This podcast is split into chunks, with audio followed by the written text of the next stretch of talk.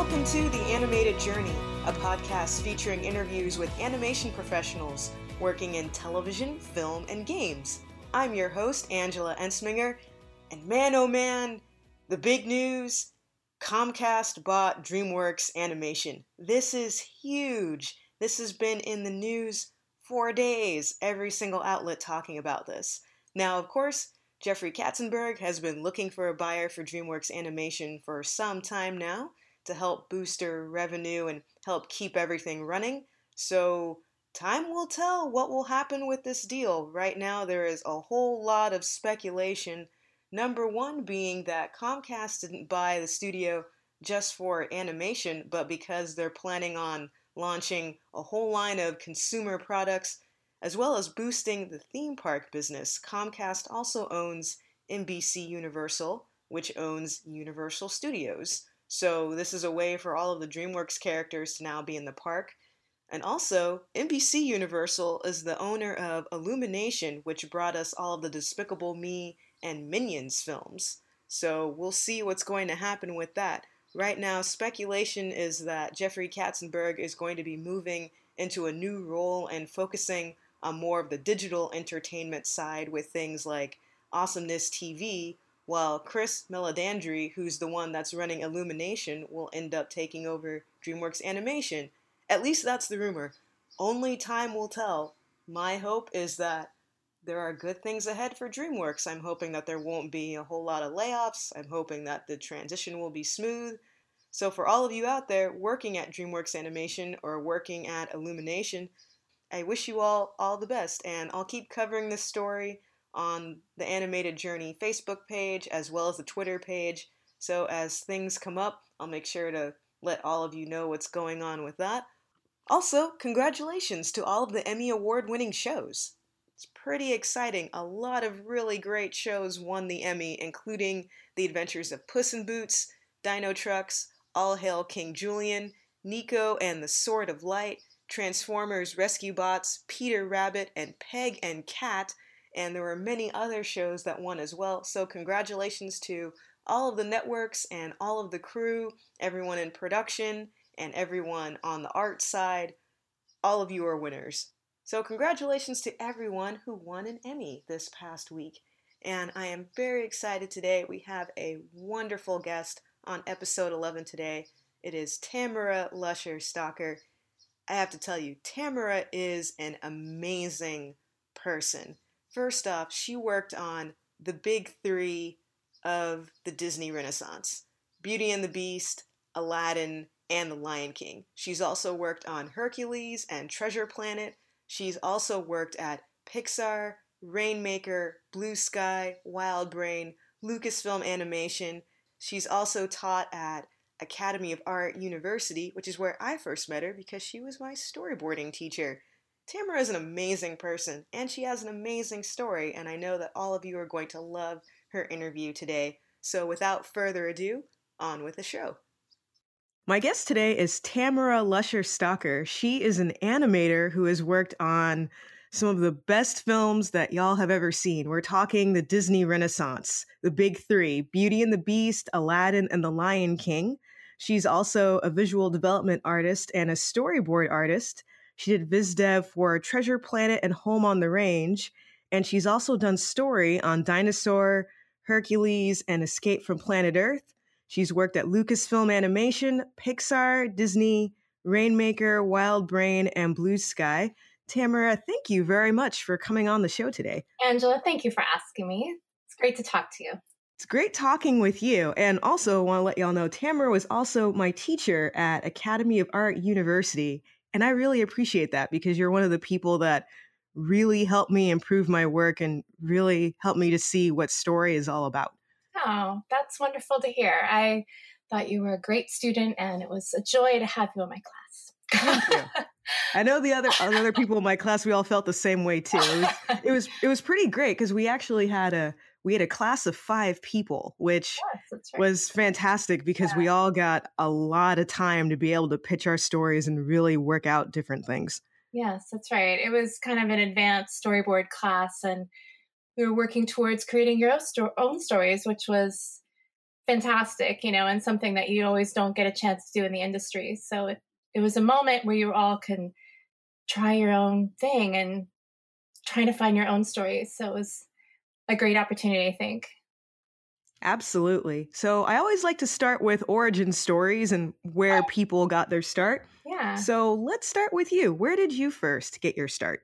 So I am from Upper Arlington, Ohio, which is right next to the Ohio State University in Columbus, Ohio. I spent most of my summers in Moncton, New Brunswick, Canada, where my mom is from. And I spent a lot of time at my father's farm in Southeast Ohio. I'm the oldest of three girls, and I spent, you know, my childhood watching cartoons and playing with Barbie dolls and climbing trees and, you know, just having a very, really fun childhood. I spent a lot of time in the library that was two houses down from our house. And it was this big public library just full of records and DVD or actually they were they were actually reel to reel films that they had then. Oh, they wow. also had uh you know videos. But I was able to watch Disney films there and uh, just pored over illustrations and read all kinds of stories. So I I felt like the library was part of my house. and yeah, so you know, my family, my extended family, um, there were both of my grandfathers were ministers, and my I have three uncles that were ministers. So I felt like there was a lot of storytelling and thematic talk in our family, and my mom is a psychiatric nurse. So I kind of gained an understanding of what makes people tick from that. And my my dad was a uh, a history, still is actually a, a high school history and English teacher, and so we grew up going on these vacations. We'd stop at every roadside, you know, historical marker. you know, we'd go to battlegrounds, and so it was just a lot of a lot of you know learning about our past and you know, when I was a little kid, I would draw on everything and, you know, was just in school, I drew this whole comic strip on all my algebra assignments, and it was about a girl and a pig. And I just felt like art and cartoons and uh, storytelling was all just part of this big soup that kind of helped raise me. And so I, um, I kind of came into animation feeling like it was just kind of part of who I was and what I needed to do, you know? And uh, I went to the Columbus College of Art and Design. I had taken Saturday morning classes there when I was in high school, I guess. And uh, it was just, it's like a half an hour from my house. So I lived at home through my time in school. And that was, you know, a really great thing to be able to just be there for my younger sister growing up. She was she's 10 years younger than I. I have, I'm the oldest of two girls, but the youngest, it was just really nice to be home with her. And anyway, so being at CCAD, I found animation. They had a white Victorian building that a, uh, a guy had come from California to work with Charles Csuri, who was at Ohio State. It's one of the grandfathers of computer animation. And um, his name's Ron Sachs, and he became my instructor and talked to us all about storyboarding and animation. And I became his assistant and shot all these student films on their big old camera that they had. So uh, Disney came and was recruiting people for their program. I wasn't the greatest, you know, art. I didn't have the greatest art technique. You know, there are people that were far better than I, but what the Disney Scout told me is that in my drawings, I was talking, you know, and I was expressing myself. And I had these little story moments, you know, that were I created in my portfolio that were not just kind of your standard portfolio stuff. And I think that's what set me apart. And in 1990, I was then asked to go to um, to Disney for an internship. And so that summer, I had an internship and I returned back to school and graduated and then came back to Disney and began work on Beauty and the Beast. That is excellent. And I liked uh, especially what you said about growing up with story and really understanding story and how all of that worked out and your family being a big part of that. And I was curious, it sounds like you had that throughout your whole life. Eh, but I was wondering, was there a particular moment? Because this happens sometimes with folks where that particular moment or that particular film or book when they say animation, that is what I oh. want to do.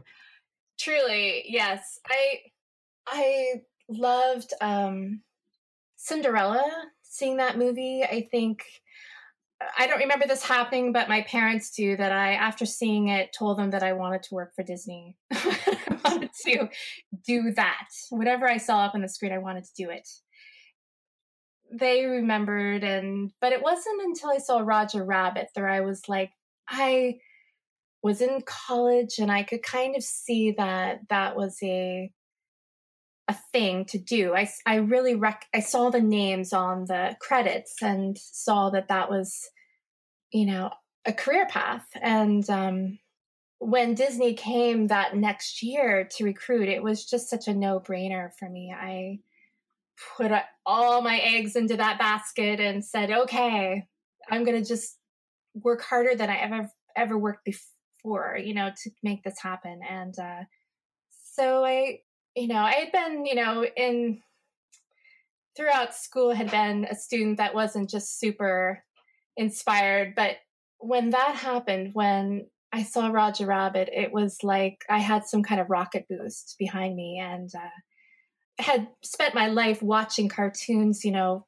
from all different time zones from I had watched like the Little Rascals and I was watching Captain Caveman and I was watching the Super Friends and just this whole soup of different kinds of um, stories. And so, you know, I would go back and I would look at those and I was sketching from them and, you know, drawing those characters. So that to me was just very inspiring. And I, I feel like that was the moment. It was Roger Rabbit that just did it for me. And uh, so then, you know, putting the portfolio together, um, I had friends at CCAD who also went to um, to Disney, and so I felt like they had um, those that friendship. I'm still friends with these people, and it's it's that kind of relationships, you know, that have kind of echoed throughout my career, and um, I feel like we've all kind of pushed each other as well, inspiring each other. That is great that you were able to inspire each other and still keep in contact as yeah, well. Yeah. One of the friends that I worked with, you know, um, at CCAD as assistants together, she and I are, she was a bridesmaid of mine. Oh, great. See, there you go. Yes.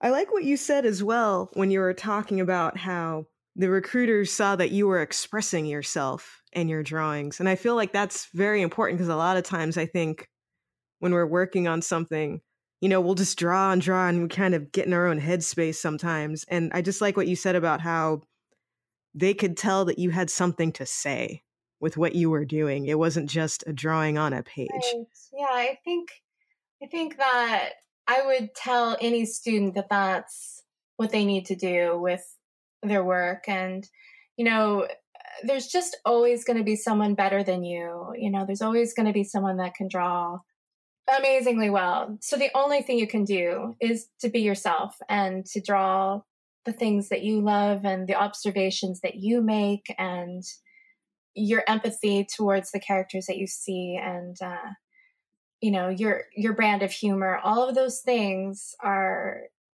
are you know are your most valuable asset as an artist and um so yeah when i I did that without, you know, kind of knowing that that's what I needed to do, but it just seemed natural. And uh, yeah, that's that's what they told me. So I was happy to hear that, and it was great to get my first job. I, it was like kind of winning the lottery of some sort. And you know, working in Florida was one of the greatest experiences. Like I was only there for three years, but those people and the time that we had running around the parks and being at the studio late at night and all those great parties and things like that that we did i it just felt magical at the time. And i'm very happy that i was aware of that you know i was aware that this is a a moment that was very special. And uh but yeah then i moved on to the burbank studio. I was asked to be part of a story internship there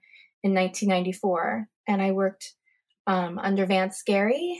Um, he was my in charge for internship, and uh, there was great people in the story class. Um, Chris Williams among them, who just directed Big Hero Six, and you know we then were in this internship for a year, creating all different stories, and you know people guest artists came in, like Joe Ranft came in and talked with us, did it um, about a week with us, and um, and then after that, oh, we did a lot of improv and stuff like that too. It was just kind of this whole thing. Then I was asked to be on Hercules after that, so I became a full story artist after that, and worked on scenes um, with Megara, especially those are my favorite, and uh, also I did the song "Shooting Star" with Hercules. Good song. Sorry. I said that's a good song. Oh, yeah, it's it's um it's meant to be kind of a a moment of change for him, you know, kind of the inspiring I want song. And uh, from there I worked on the movie Dinosaur, which was in the midst of a a director change, but it also was in the midst of a kind of a where is this what kind of story do we want to tell? And that to me was amazing because I had never experienced that. You know, I had always been part of a project that was pretty packaged and ready to go. And to suddenly be on a film that was struggling was really fun. And it was it was great to, you know, actually start writing and trying to help figure out some things that they had going on with it. And so I put together story notes and wrote out beats and created maps and things like that. And I was asked to work with Joe Grant after, you know, seeing kind of what I was doing with writing. And uh, so I worked with Joe Grant for I think about three years, and we developed, I think, three or four features. And I started doing beat boards for him. And Vance Gerry worked with us too. And Vance was known for doing beat boards, you know, kind of these eight and a half by 11 illustrations that you'd line up and you'd tell an entire movie just with, with one board and a whole series of illustrations. And that was such a great point in time, you know, working with him. He was such a generous person. And, you know, I would just go in and talk with he and his roommate was Burny Mattinson. And the two of them were so kind and great mentors. But anyway, I, I then worked um, on Treasure Planet and Sweating Bullets as a development artist. So after you know working with Joe, so I kind of moved from being I was kind of going back and forth between viz dev and story and doing a lot of writing, but also doing story moments, kind of like in my original portfolio. You know those kind of moments. You know what are the what are those emotional core moments? And Joe Grant was wonderful of to teach me his thinking about trying to find the theme in just one drawing, you know, and of a whole story. And I, I've just always thought that that was a very valuable lesson. And Vance Gerry's work, you know, would create a whole mood and a whole um, pictorial kind of illustration that would, again, show thematic moments, but in a well lit, you know, beautiful, you know, watercolor painting. And so I took those things forward with me as I went into, you know, other development pieces. And, you know, I also wrote my own, a few stories of my, you know, that I wrote and pitched to the development staff and created beat boards. And, you know, it's just this great time of just experimenting and writing. And then I had two babies. oh my gosh. So I love it. So you work with all these, you work with Joe Grant and Joe Ranft and Burny Mattinson and all these great people yeah. and all these great shows, and you're pitching your own material. And then somehow you also found time to have a family too. This is this is amazing. You could write a book on how I've done everything cool by Tamara Lusher Stocker, chapter one. Oh yes, yes, yes. But you know, I I was also I find having, you know, children and being a mom kind of a also part of that, you know, understanding of humans and storytelling and kind of interacting with people that weren't part of the animation world and you know like one of the women that were in my was in a baby group I was in was an air traffic controller and a lawyer and all these different people, you know.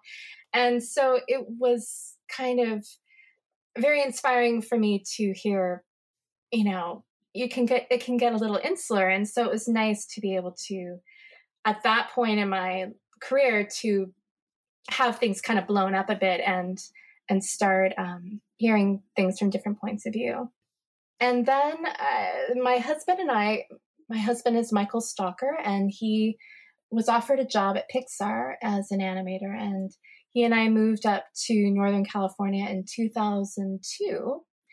And um, he, we've been here ever since, which I guess it's been 14 years, which is really hard to believe.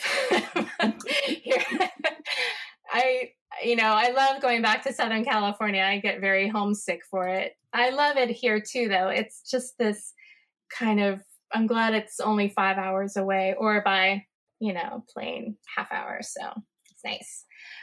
But yeah, we, he got a job at Pixar and I started realizing that I couldn't just stay at home. I needed to continue to be, you know, seeking out other artists and continuing to, to develop my stories. So I also became very interested in children's books and um, joined the Society of Children's Book Writers and Illustrators and began writing stories and figuring out the difference between animation stories and children's book stories.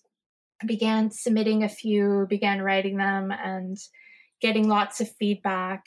And then it's still an inspiration or a, still a ambition of mine to do one. So I'm still working on that. I've just written another one and but I haven't had one published yet. But it's it's uh I feel like I'm a, a long slow burn, Angela. It's not like I I'm not an overnight success, but I feel like, you know, I I uh there's some tenacity and some you know just long road kind of thinking going on and i i um i hope to make you know that work and i also in uh i believe it was 2003 or 4 i did some freelance work for pixar on ratatouille and they were between directors and that was an exciting time you know they were trying to figure out their story but they were also at a point where they we're just going to blow it up, you know, and send it over to Brad Bird. So I didn't stay there, but through being there, I learned that Lucas was looking for some stories. And so I went over to Lucasfilm and pitched a story to them about a girl, you know, not about a girl and a pig, but but um but a story about a girl and they optioned it and I worked for them for I believe for three or four years and worked at the Skywalker Ranch and trolled around that beautiful library that's there. Um, you know, again, there's this lifelong love that I have for libraries, and that was for me like that beauty moment, the beauty and the beast moment, going into that library and, you know, just uh, finding all the inspirational images that I know George Lucas had looked at. And so that was great. I at one point though you know their server there was um, these folders right? You know the lucasfilm folders lucasfilm animation and one of the folders was star wars. And so he's like oh what's over here? I know and one of the folders was like my movie. And i i recognize that this is you know probably gonna go towards star wars. And um and i was right it they decided that they needed to develop Clone Wars, and so um, their feature stuff didn't happen. And but I was able to take that project over to another local studio um, called Wild Brain in the city, and they optioned it, and I developed it there. We wrote a script and began to work with other artists to create some development artwork. And that was fantastic. But they also were not quite prepared to create a feature. And so the project then, you know, has then then I've re-optioned it to um, independent producers and believe it or not, it's still there's still a heartbeat to it, and I can am continuing to push it along. So again, the long road and some tenacity is in order. but um, yeah, I have had a wonderful time also freelancing and working for studios, you know, in these short spurts of time. And um, just recently within the year worked for blue sky studios on a film in development. And it's just such a joy to meet all these people from you know all these different places and run into old friends. And it's a it's a great career. And i think it just is um, recognizing that animation is a wonderful wonderful way to communicate you know i think that's something that i've learned through the years and I think, you know, just seeing that and not necessarily getting caught up in the names or the brands or anything like that. I think you're just kind of, if you can see yourself as a, as your own brand and as your own, as your own storyteller, you know, and you, I think you can have a very, very happy career. And so, yes, my recommendation to any student that's interested in pursuing animation is to you know, not worry about, you know, if what studio you're at or if you're going to be there for the rest of your life. You know, just just worry about what you're trying to say with that with your life. And knowing that animation can be part of that. And it can happen in all different, you know, forms. You can tell your stories with animation or with children's books, with your blog, with your comic strip, all these different ways of talking are wonderful. That is excellent advice. So good. And I really like what you said, particularly about being your own brand and being your own storyteller. Yeah. Yeah, I um I think you know, as I think about story teams, I think it's very valuable to have a story team that's a mix of people with all these different backgrounds and having different experiences and different things to bring to to the story. Um, you know, your perspective and your ability to bring lots of different uh, experiences to a story is very, very important. And uh, I think studios seek out people that are able to to bring some kind of unique vision. And so yeah being your own brand and kind of you know i'm not great at branding myself. I will be honest with you. I don't have a fantastic website or followers that are you know that kind of stuff hasn't you know i'm gen x so i'm i'm just it just isn't completely in my dna to be the to have, you know, a big web presence.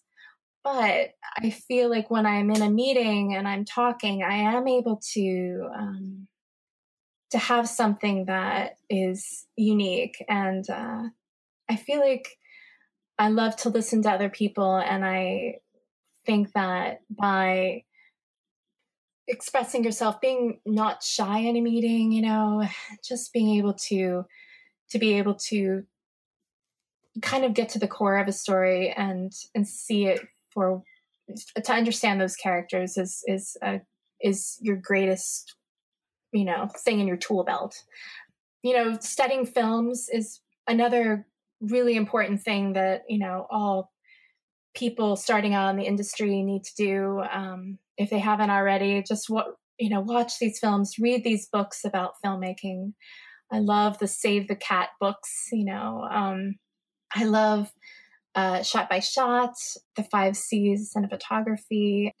I love, you know, all these even old books about filmmaking. You know, like I have these, you know, old discarded books about, you know, cameras and things like that that I feel like are just great because they give you a sense of the history of of um, filmmaking, but then also yet studying, you know, everything that's new and all the the new technology and the ability to create reality is so amazing. But yet, I feel like the most important thing that needs to happen with um, with animation is to connect with the audience, and so your ability to go out and listen to people and to to empathize with them and to give yourself, you know, a life outside of animation is really valuable as well.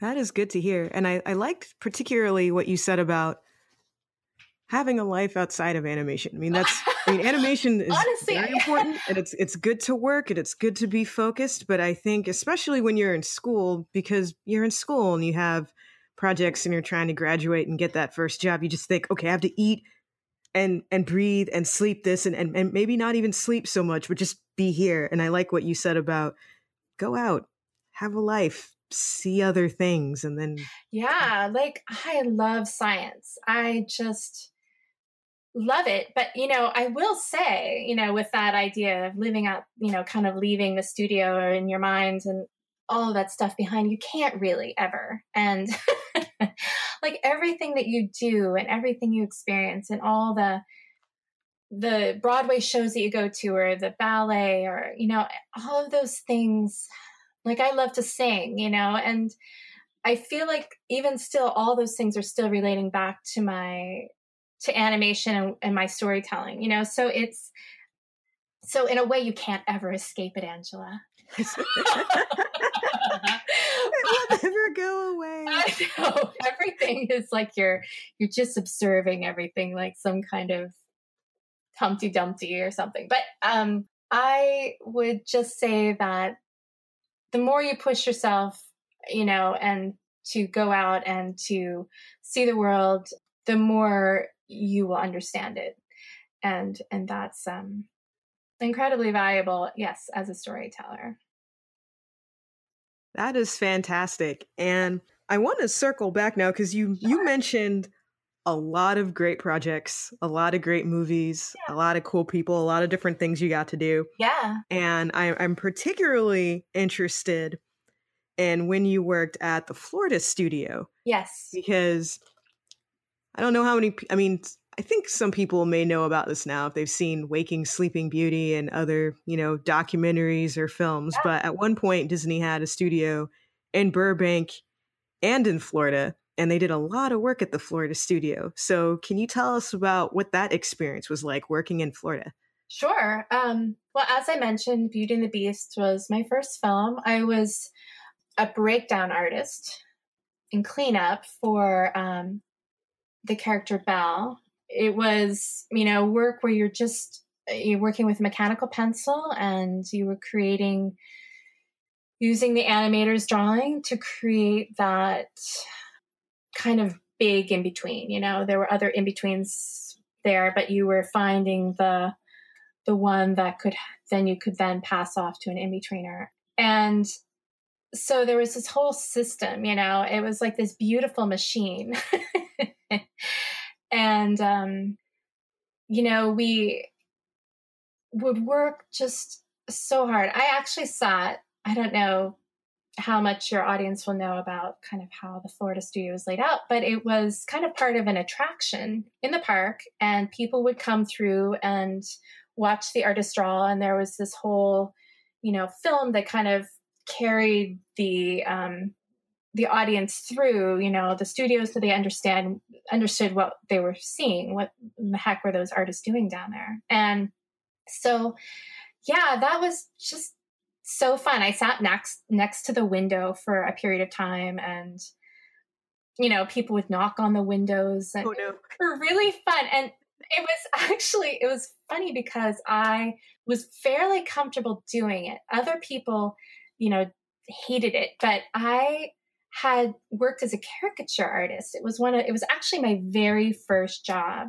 right out of high school was to work at a water park as a caricature artist. And so I, it just kind of got used to this idea of having you know crowds behind me as I drew.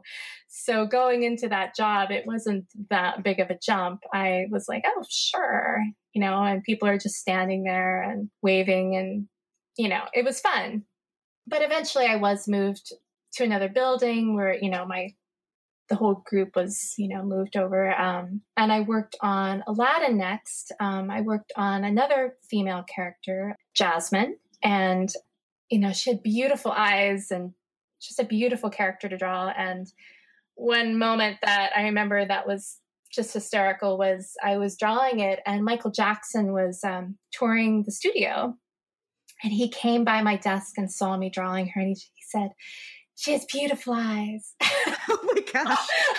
you look up, you're like, "Whoa, hello!" I thought that was pretty cool. um, Captain EO himself come to take the tour. Yes, I know, I know. Um, and so I'm a yeah, there are other people that came through too. I remember Princess Diana came through, and her her sons, um, William and Harry. I had a little pet mouse, and they love my little pet mouse. And I gave Ginger Rogers a tour. So, you know, really fun experiences the Florida studio, kind of unreal experiences. that is that is amazing. It sounds like had this like part dream and part uh it reminds me yeah. of like the Mr. DNA film from Jurassic Park where you have Mr. DNA you know telling you everything That's and then you get right. to see the scientists. That's right. It was exactly like that and but so fun. You know, the people there were from all over the country and all over the world. And, you know, I, that whole international quality about it, I just loved.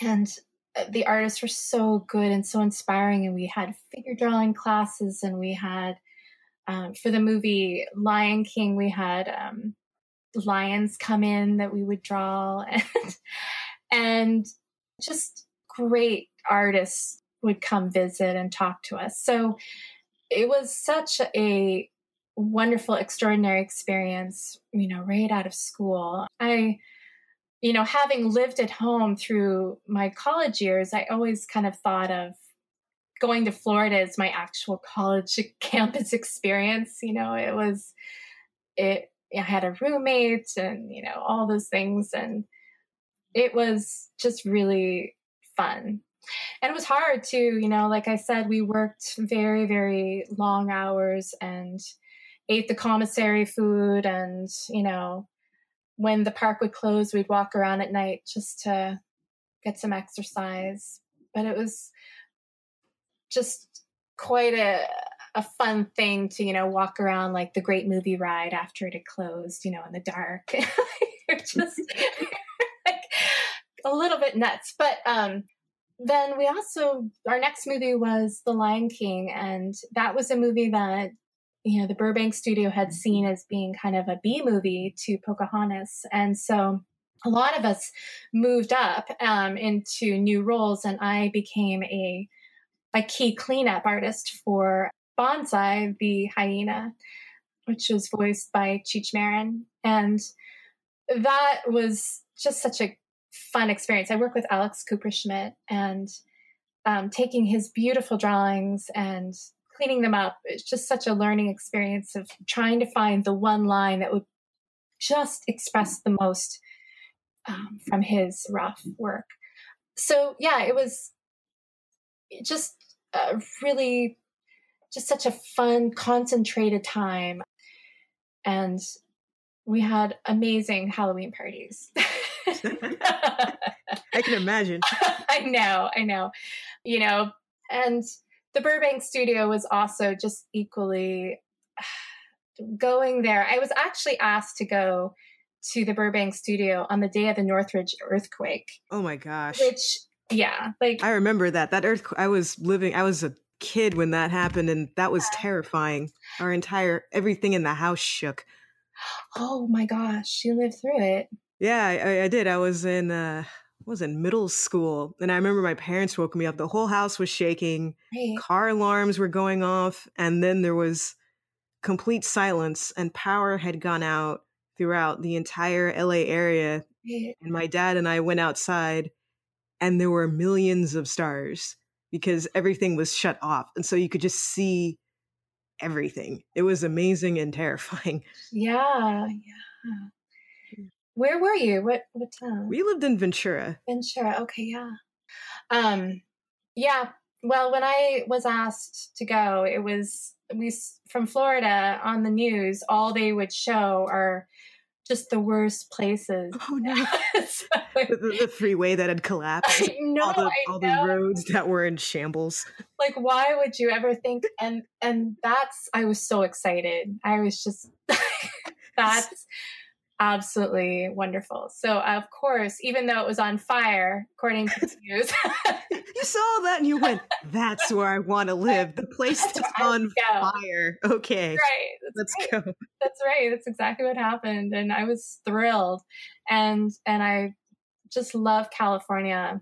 You know, from that day on, from the plane landing to everything. You know, just you know, just to be able to be in that studio where you know things had happened and the original um, you know um, studio buildings and the morgue and you know or the the archives and all of those the original stuff it's just sitting there you know they have a whole a whole area that's all dedicated to props from all the films that they've ever done you know um, and to be able to walk around and see those it's just to me it was just just as exciting as you know being in the florida studio. And i i uh loved it from the very beginning. So yeah and uh, it's i had the same experience you know of course being at lucasfilm too you know just seeing the the props and the awards and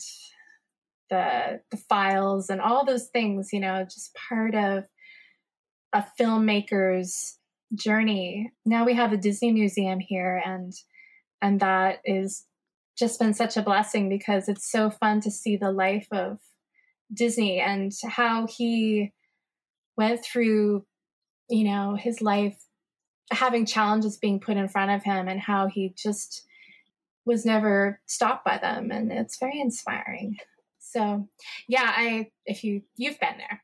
Right? I love the Disney, oh, the Walt oh. Disney Museum. We had a we had a couple of our events there for women in animation. Oh. I mean, everyone that works there is fantastic. They're a fantastic group of people, and it's a great just the way the museum is set up because it just starts from before Disney was born. Like I love the floor that talks about his parents. I love and that. his family and just where he came from and then you just see the through line of everything that he did is a direct result of everything that happened before he was 10 it's just right. amazing. Right. Right. It, those things eh, affected him and he just had this headstrong quality about him that i love and i i just you know that again the the chutzpah that it takes to just kind of jump over the blockades and and uh, you know his his creative um, visions you know are just you know as a child growing up i love them. And for it now to be only 15 minutes away and then they bring in lots of people that like old friends. It's really great. So yeah i, I love having it there. It is really really good. And i wanted to ask you too when you were working on all of these films did y'all have a sense of how they were affecting the animation industry and the culture at large? Or was it more of we're working at Disney, this is great, we get to work on a cool thing without, you know, really having a, an awareness yet of, and this is going to further change the animation landscape forever? like, how aware were y'all at the time of all of this? Um, I think you know, we were all very much geeks about it. So we were aware that we were thrilled to be there and thrilled to be making a movie. And knowing that we had something special, you know, um, just from our own, you know, seeing the films kind of in production and and uh, having the faith that they would be good, but to not we never, I think, never realized the cultural impact that they would have. Our, it was only until like after seeing kids wearing Beauty and the Beast backpacks and everything under the sun and shoes and shirts and skirts. And then I think the realization that it had kind of crept into the psyche of people and you know we're going to affect a new generation of animation people was just i think that became clear you know as you just started seeing people in airports and you know on the streets.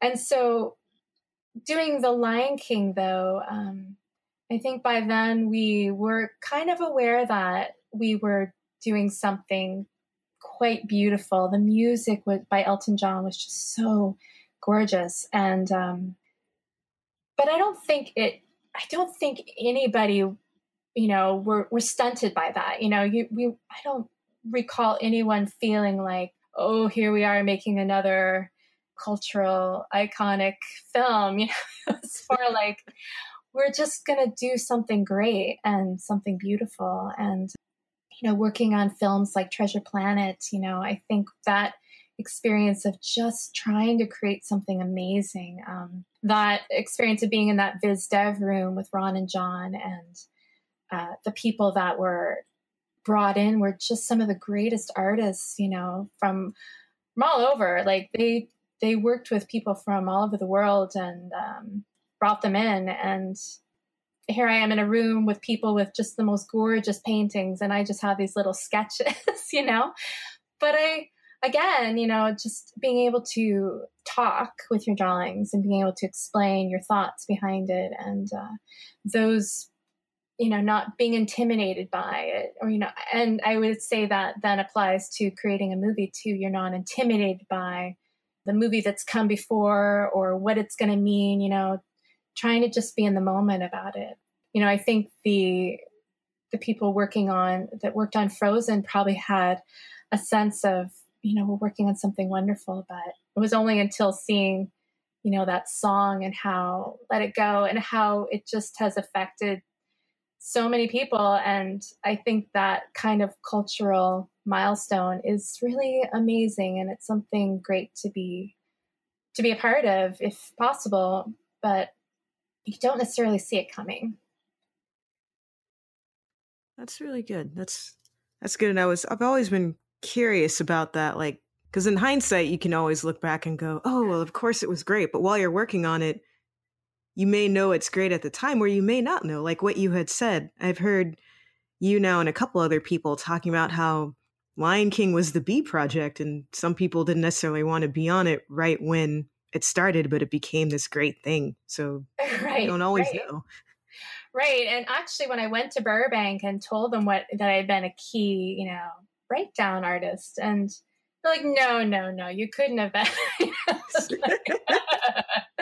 Like, oh but you know it was just because so many people got a first start you know doing something kind of the next level because it was kind of a point where the studio was splitting you know and cre- you know they had to kind of make more positions available because they wanted to do more. And um, so yeah it was it was scrappy in some ways, but you know, it certainly, you know, it's just such a fun movie to look back on now and realize, oh gosh, I love that music still. You know, like it's still just as a, a happy film and, you know, and beautiful and tragic and gorgeous. And so I, I'm proud to have worked on it. It's an excellent film. And you mentioned too that when you went to Burbank, Yes. That you were a part of the Burbank story internship and you got to work with Joe Ranft. What was that experience like? Because I have only heard wonderful stories about oh, Joe yeah. and how great you he know, was. I never got to know him as a friend, but as someone who learned from him, um, I just felt like he had a way. Well, actually, he'd created the textbook for our um, for our story program, so I was familiar just from tearing that thing apart of just his sense of humor and his ability to communicate and also his simplicity of drawing and communication was you know just very direct and you know gettable right from the beginning. He didn't get too caught up in you know rendering his drawings or doing anything too fancy. It was just what is the idea you know? And um, so when he then came and worked with us for a week, it was so fun. And he just, you know, just towered above everyone. And, but his sense of humor and his ability to communicate made him very, very um, lovable. And, uh, yeah, it's so sad that he's no longer with us.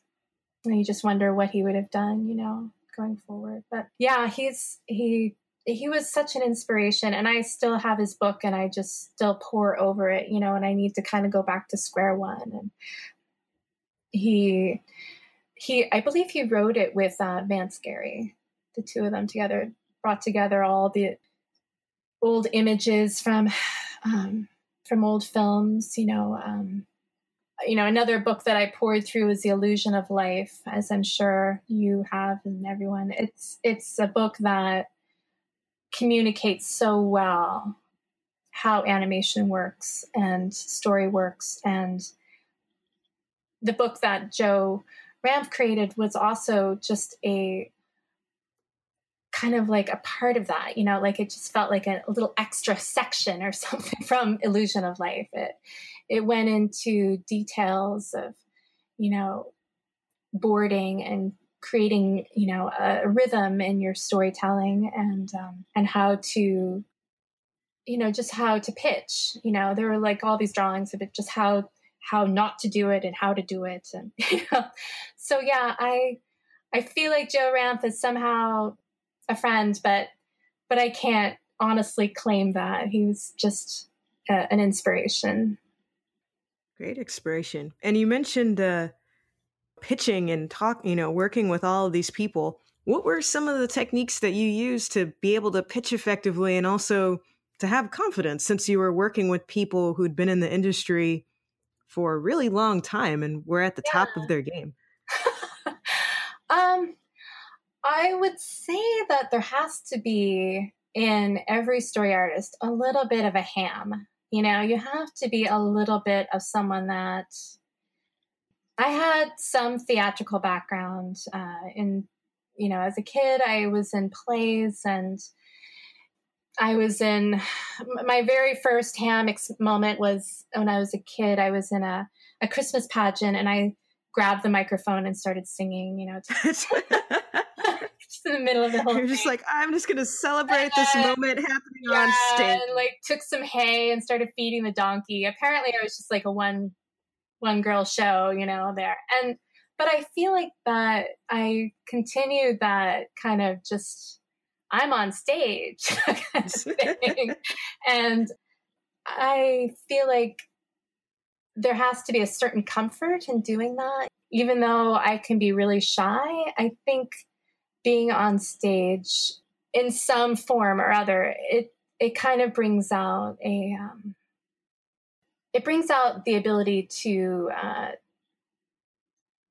or it just brings out the fun you know? And i i really enjoy being able to make people laugh and i like using voices and i like just trying to get people to laugh even though they've seen the same storyboard 80 times you know? Like if there's some kind of challenge in that you know um You're like, I'm going. It's like, even though you've seen it, you haven't seen it like this.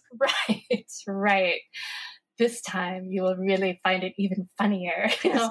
so, um, anyway, pitching and showing your work needs to go hand in hand with um, with being a story artist and uh, being pretty comfortable with it. You know, there's I I can feel nervous before you know my pitch. Uh, like there'll be like five people pitching in front of you or something like that, and you're feeling you can just sit there and just feel your stomach flipping in knots. But but once you're up there, if you just take a deep breath and look everybody in the eye and uh, say hello and create a little bit of a moment, then I think you can just slow down and go into it and find your rhythm. You know, I've had pitches that have been flat and not good, you know, but generally it's when I have a, a people that have seen it a lot and it's a smaller group.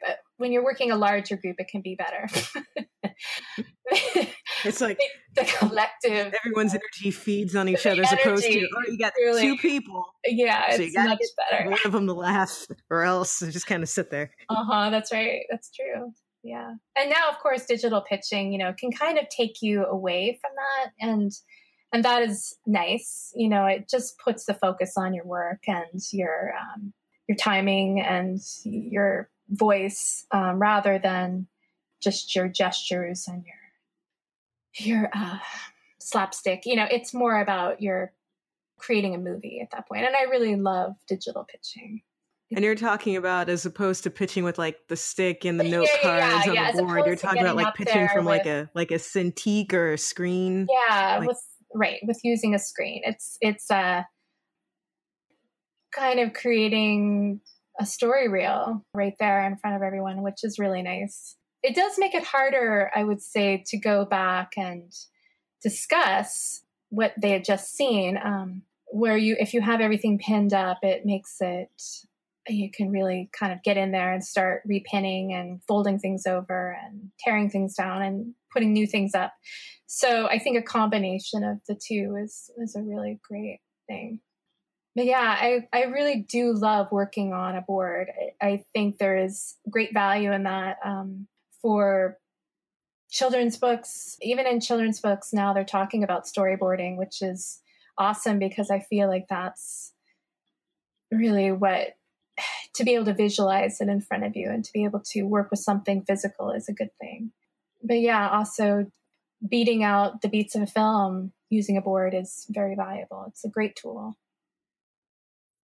And you mentioned too, like that you enjoyed working with challenges as far as story goes. Yeah. And I, I liked what you said about dinosaur because usually I would think that you know if someone saw a story that had a lot of problems, their first thought might be, I don't know, fear or or just like, oh no, we have to do this. But it sounds like you went in there and went, no, this is great because we get an opportunity to make something great. Oh, and yeah. I was curious, yeah, how did that's a really good attitude to have and i just want to know how how are you able to have that kind of attitude as opposed to having a more pessimistic or negative attitude towards that kind of challenge hmm it's a good question well i feel like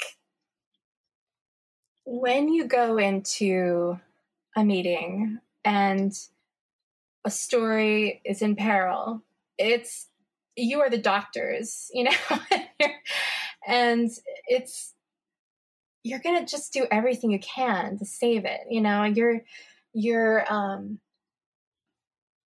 everything you can bring to it is is valuable and important and and it's not just solved you know and that's to me a great fun thing to do i really love hashing out a story. I really love getting into debate about a story. I really love that. And when people are passionate about it, when people are just apathetic and, you know, like, who cares, just put it out there, you know, like, which has never been my experience. I've never had that happen.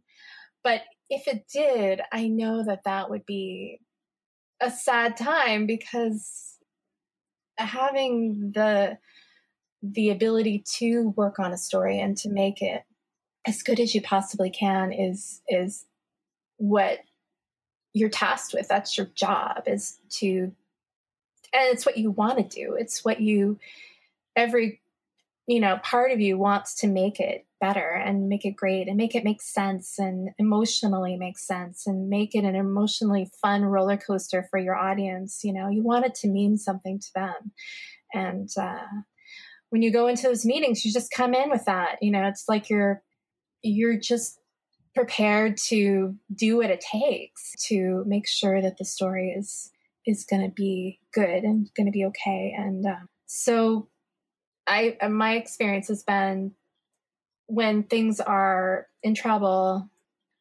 I have just enjoyed loving. or I've just loved being able to to help work on things and to help build things and to sit down in a meeting and to sketch things out and to find things that are funny and to understand characters and discuss where they've come from and what they think and you know that's when it really cracks open for me and i just story is just this joy. And and when you solve it and when it kind of comes together, when it feels good, it's um just fantastic.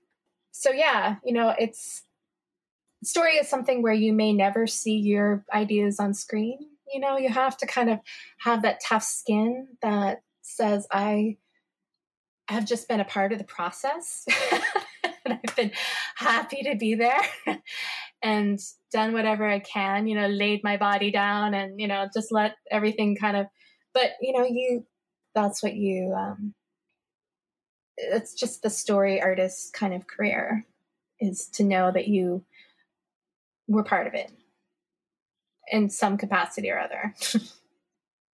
and it sounds that mentality has helped you well with your own story that you were pitching because you were saying how you had pitched it to Lucas and Wildbrain and now it's with independent producers mm-hmm. and that's fantastic that you've you've held on to it and you're Thank determined you. to yes, see it through absolutely. well I, I really think it is because i think sometimes people if it doesn't work the first like one or two times they're likely to quit and i think what people don't realize is a lot of your favorite things it took years and people really fighting to see it through.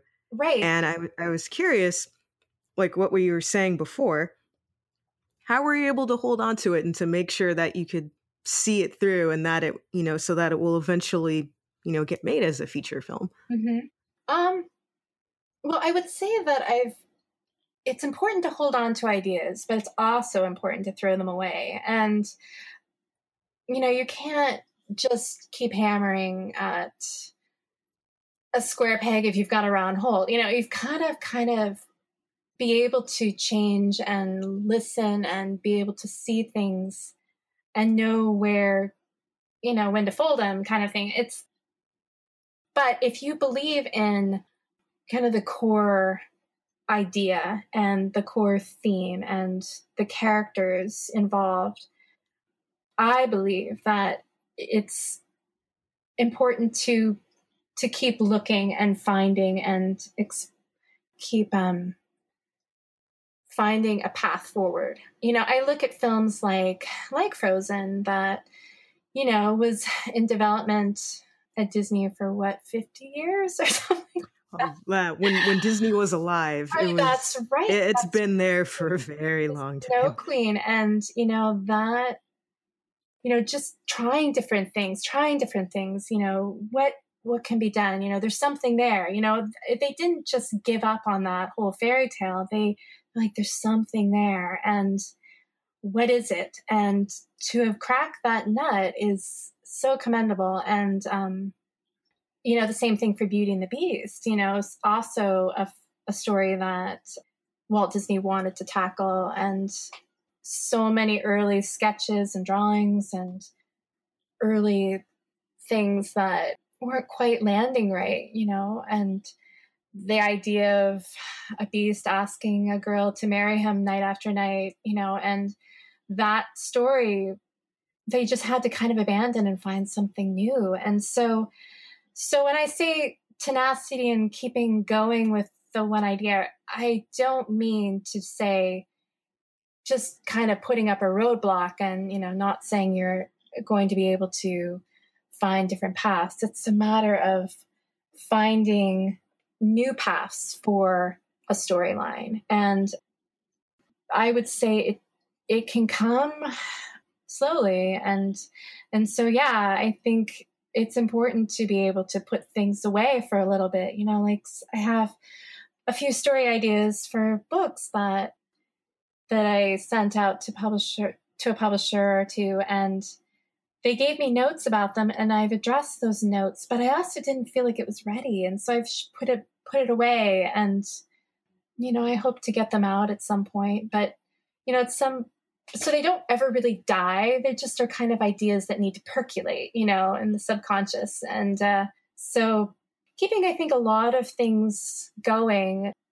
at the same time is important to be able to not just grind one idea through time but to actually have lots of different ideas and i feel like those stories are bolstering each other. And, and I also find like if roadblocks come, those that can be good. Um, I feel like the challenges that can come with a story, like you know, such as Lucasfilm deciding to go with Star Wars, you know, it never is a true roadblock because it in fact says you know it needs to just you just need more time you know and i think that kind of thinking for anybody you know recognizing that you have your lifetime is can be long and it can be short it can be you know it's but you also have that chance to to percolate a story over time. And if you give it a chance i think things can rise to the surface that in the end are better for it so yeah i don't see um, the challenges as being a true disappointment. I find like they're just actually put there you know I, I i'm thinking of like the joseph campbell kind of threshold guardians you know and all that stuff. And those kinds of things if you can actually recognize those problems that come along as being part of your own storyline to create a movie or create a story, I think it can be kind of inspiring because it's like, oh, I'm on a journey. I'm actually trying to do something here. And that that is a great way, I think, for everyone to to embrace their stories and to to keep looking at them from different sides and different angles and put them away for a bit and bring them back out and what what is the the thing that keeps you bringing it back out. You know, I think that's important to know as well. That is excellent advice. Good. And actually kind of leads to my next question too, because yeah. you mentioned working at Lucas and working at WildBrain for your projects.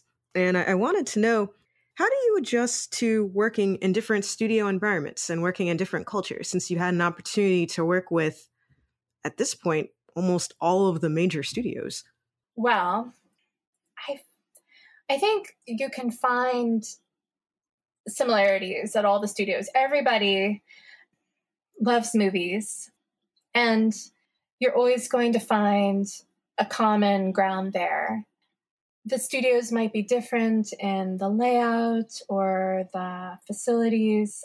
The very first place I worked in, my very first animation job was in uh, Worthington, Ohio. When I was in college, I worked doing commercials with character builders, this little place that had a gallery of animation art up front in the back.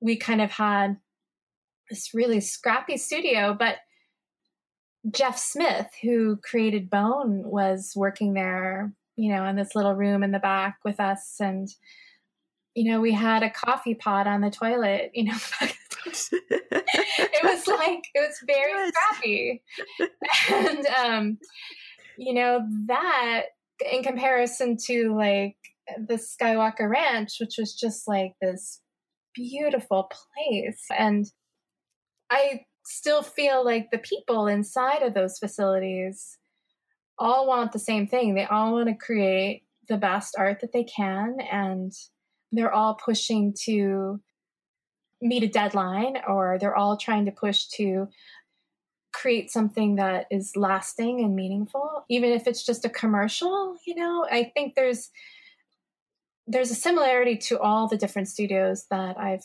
worked with that has made me comfortable at all of them. And the people are always funny which is good. I love being funny. And uh, i appreciate humor wherever it is and that is that commonality has always been to me just the common language. And so yeah the studios wherever they are you know all the different places i find that the people are going to be welcoming and they're going to be kind and they're going to be competitive and it's going to be fun and you're all just kind of in there to do something great that is really good. Okay. Well, I have to say, between you're already a great artist in your own right. And between all the people that you have met, I do believe that you are the Kevin Bacon of the animation industry. I think you've met every oh every That's person. That is that is fantastic. Thank you. That is very great. And you have a, a, great attitude about it. And in between all that, you found time to teach. And I, I wanted to ask you too, like, oh yeah, how did you get into teaching? How because oh, it sounds like you were. I mean, between pitching a you know pitching books and pitching a film yes. and doing all this personal work you also found time to teach so so how did that come about well i love to teach another job i had when i was in college as if i just had no time to work in college i was a teacher at a recreational center it's kind of an inner city place and I taught kids art and I taught them basketball. Two things, that's all you need in life art. I know, basketball. right? Right there. so fun.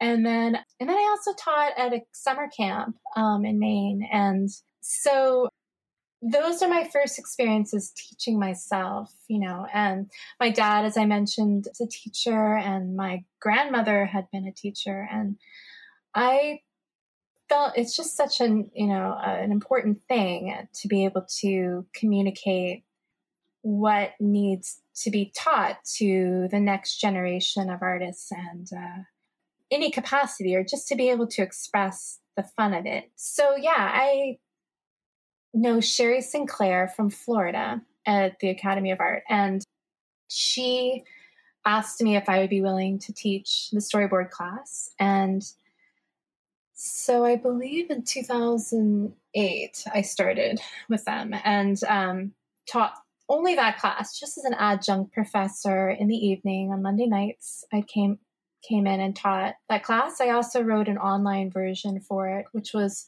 a great experience, kind of creating a textbook of sorts, you know, of the things that I knew, and also began teaching a story development class and you know i just i do what i can i don't always teach, but it's um I love when I'm doing it and I love the students and I've been in contact with so many of them, you know, and it's been just great. I love I love being able to see what they've come up with and helping them find their own voices has been really great. Well, Tamara, this has been great. Thank you so much today oh. for your time and for telling all of your stories. They have been fantastic. Uh, where can people find your work online? Thank you. Um, uh, yeah, I have a, a, smattering of work on a Tumblr. Um, it's Tamara, T A M A R A, dash Mara dot tumblr dot com. And yeah, I have examples of illustration work and viz dev and storyboards. And unfortunately, I can't put up work that's in development or films that I've worked on that are still in in the works. But yeah, I can show a little bit of what I can do. And yeah, thank you so much, Angela. It's been such a pleasure, and I it was a joy to have you as a student and as a friend. So thank you. Thank you, and appreciate that very much. Is there anything else you'd like to share, or any uh, parting thoughts you have for the listeners? Hmm. Well, Yes, just be yourself and make sure that your drawings are you and put forth your best work and and uh, make sure that you are a person that people want to work with again and that is i think just my best advice is to just make sure that you don't get discouraged and you don't get frustrated by the process of animation just make sure that you are what part of what makes it great. Excellent advice. Thank you so much today for your time and have a great rest of your day. Thank you, Angela. You too.